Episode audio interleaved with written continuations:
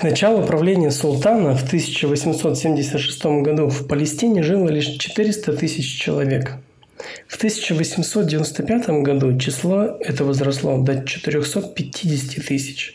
Народ болел малярией, тифом, трахомой, боролся с высокой детской смертностью при помощи высокой рождаемости, а еврейская община сначала мало чем выделялась среди пестроты палестинского населения. К 1881 году тысяча евреев жила крестьянским трудом. Первым поселком, созданным местными евреями, евреями оказалась Питах-Тиква. Перед его основателями стал вопрос, чем пахать. Деревянный арабский плуг железным ножом выглядел до того патриархально, что просто рука не поднималась использовать его в конце XIX века. Попробовали плуги европейские. Выяснили, что палестинскую почву эти плуги не берут. Вновь вернулись к арабскому плугу, модернизировали его и стали пользоваться. Решен Лицон стал первым поселком, образованным евреями приезжими. В этом поселке были построены первый детский сад, первая школа с, преподава... с преподаванием предметов на иврите. Первыми его жителями оказались 10 евреев из России – Потом Ротшильд довел это число до сотни. У барона был обычай выбирать способных молодых людей из своих поселений и отправлять их на учение в сельскохозяйственные школы во Францию. Из Франции же он прислал в Палестину профессиональных садовников, но следить за всем барок барон не мог и чувствовал, что тратит много денег непроизводительно. Тогда он решил вместо того, чтобы поддерживать поселенцам судами в течение многих лет, выдать им все необходимые средства для существования существования, но при этом по прошествии одного года предоставить их самим себе. На таких условиях был основан поселок Метула. Землю для него купили у друзов окрестных деревень, но им выплатили не все деньги, что привело к осложнениям. Такие финансовые некорректности не были единичными. Управляющие Ротшильда воровали и занимались приписками. Барону говорили, что каждый поселенец получает по 200 дунамов пахотной земли, а он мог реально получить в половину меньше. Практически все сметы на колодцы, дома, мельницы, покупку лошадей, плугов, инвентаря безбожно завышались. Помимо управляющих наживались и торговцы сельхозинвентарем, удобрениями, семенами и сельхозмашинами. Многие городские евреи жили на постоянные пожертвования из-за границы – халуку. Эта часть общины учила Тору и молилась за весь еврейский народ. Эти евреи получили турецкое гражданство в 1839 году.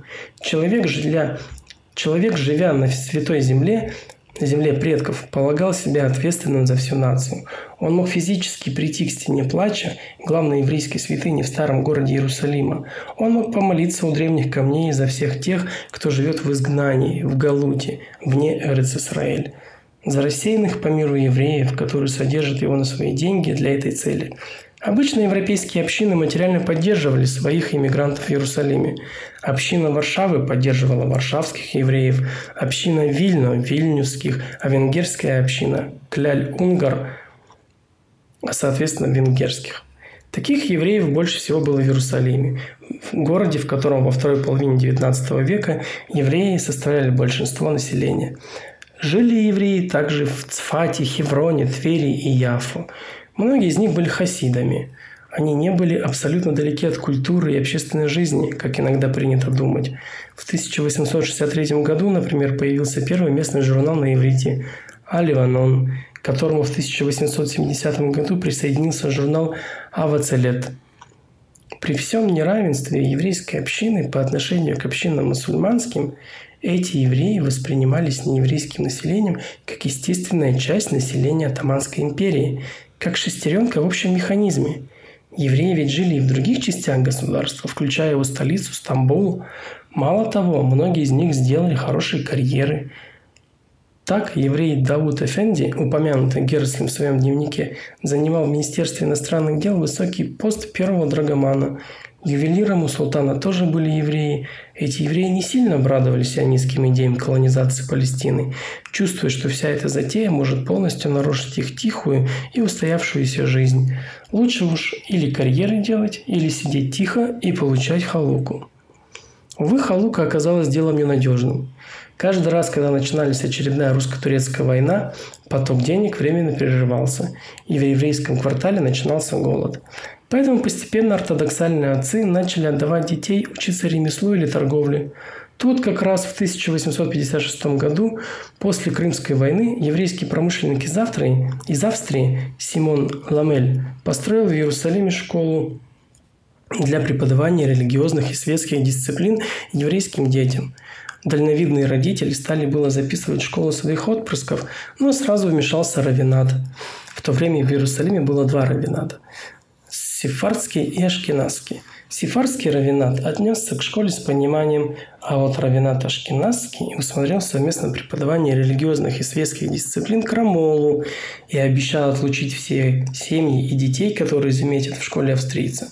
Таким образом, выходцам из восточных общин предстояло стать первым всесторонне образованными местными евреями. К началу сионистского движения в Палестине уже были и местные еврейские торговцы, портные, пекари и писатели – в досионистский период еврейскую миграцию в Турцию организовывали несколько обществ. Хаавей Цион, то есть любящий Сион, разродившийся в середине XIX века, Альянс Израиль и Универсаль, Всемирный еврейский союз, созданный в 1860 году во Франции, и Белу, созданный в Харькове в 1882 году. В 1890 году, неподалеку от управляемого Ротшильдом решен Лициона, появилась еще одна деревня – Реховод. Земля была куплена у богатого араба-христианина. Поселенцы попытались начать свою новую жизнь без финансовой поддержки и, соответственно, диктата Ротшильда.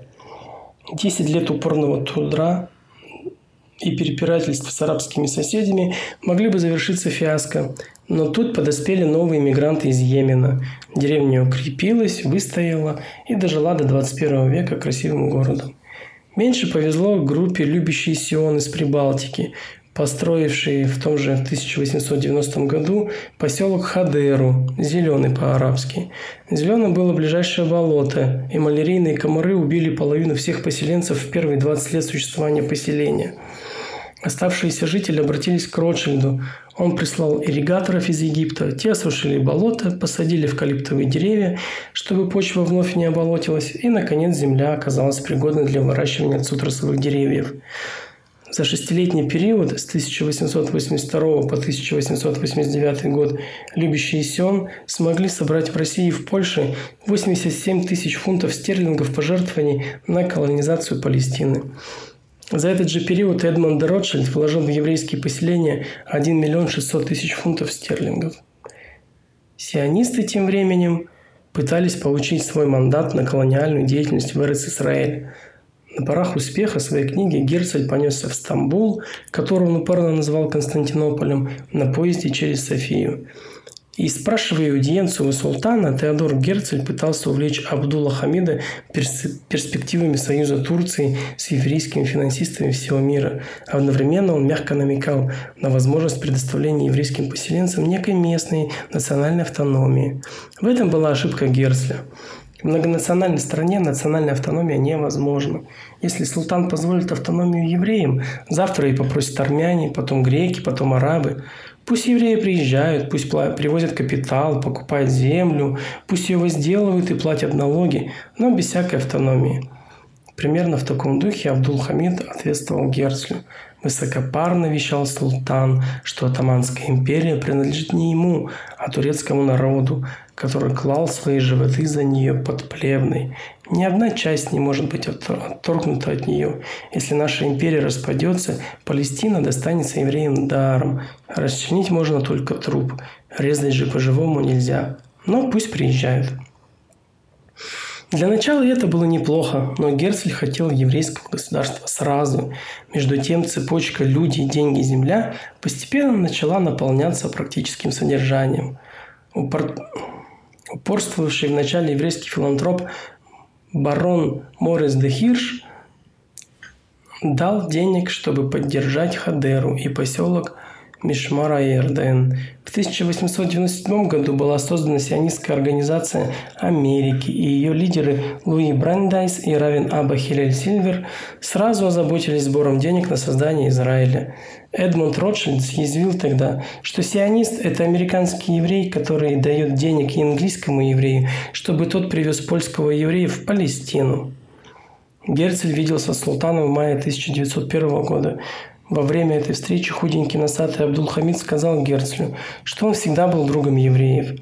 Поглаживая окрашенную бороду, вещал он тихим голосом, что всегда в основном полагался на мусульман и евреев, нежели на остальных своих подданных. Окрыленный первыми успехами сионизма, Герцель представил султану Абдулхамиду в мае 1902 года проект искоренения неграмотности, неграмотности в Турции. Он предложил для этой цели основать в Иерусалиме еврейский университет. Султан мягко ответил, что более ожидает от евреев финансовых подвигов, а не культурных. И действительно, внешний долг Турции был внушительным, и в беседе с Герцлем султан не скрывал этого. Видимо, султан полагал, что за Герцлем стоят серьезные и большие деньги. Евреи могли бы оплатить часть турецкого долга Турции, инвестировать в только что открытые в Ираке нефтяные месторождения. Наконец, возможно, грамотный еврейский финансист приведет в порядок систему налогообложения империи. Герцлю султан оказался слабым и вовсе не опасным человеком, живущим во дворе затворником, за которого страной управляет придворная комарилья, продажные пройдохи. «Нам, евреям, нужен защитник в мире», – убеждал он султана. «И мы хотим, чтобы этот защитник намек на султана, обрел свою силу сполна, намек на деньги. Однако политических выгод для сионизма Герцель от встреч с султаном не извлек. Правда, в то время лишь немногие сионисты мечтали о создании еврейского государства. Речь могла идти только о некой автономии. Однако у турков не было ни малейшего намерения даровать хотя бы крупицу независимости какой-либо из частей Отоманской империи. Но совершенно неважно по отношению к палестинским арабам, строили ли сионисты на самом деле планы покорения Палестины. Арабам было легче судить со стороны о возможностях и амбициях евреев, чем самим сионистам. И все же идея создания еврейского государства до сих пор привлекала лишь немногих сионистов. Зеев Дубнов, один из членов БИЛУ, в 1882 году писал из Палестины своему более известному брату-историку, что конечная цель сионизма – восстановить независимость Эрец-Исраэль. Для этой цели необходимо создавать колонии, добиваться перехода земель и промышленных предприятий в руки евреев и учить подрастающее поколение пользоваться оружием.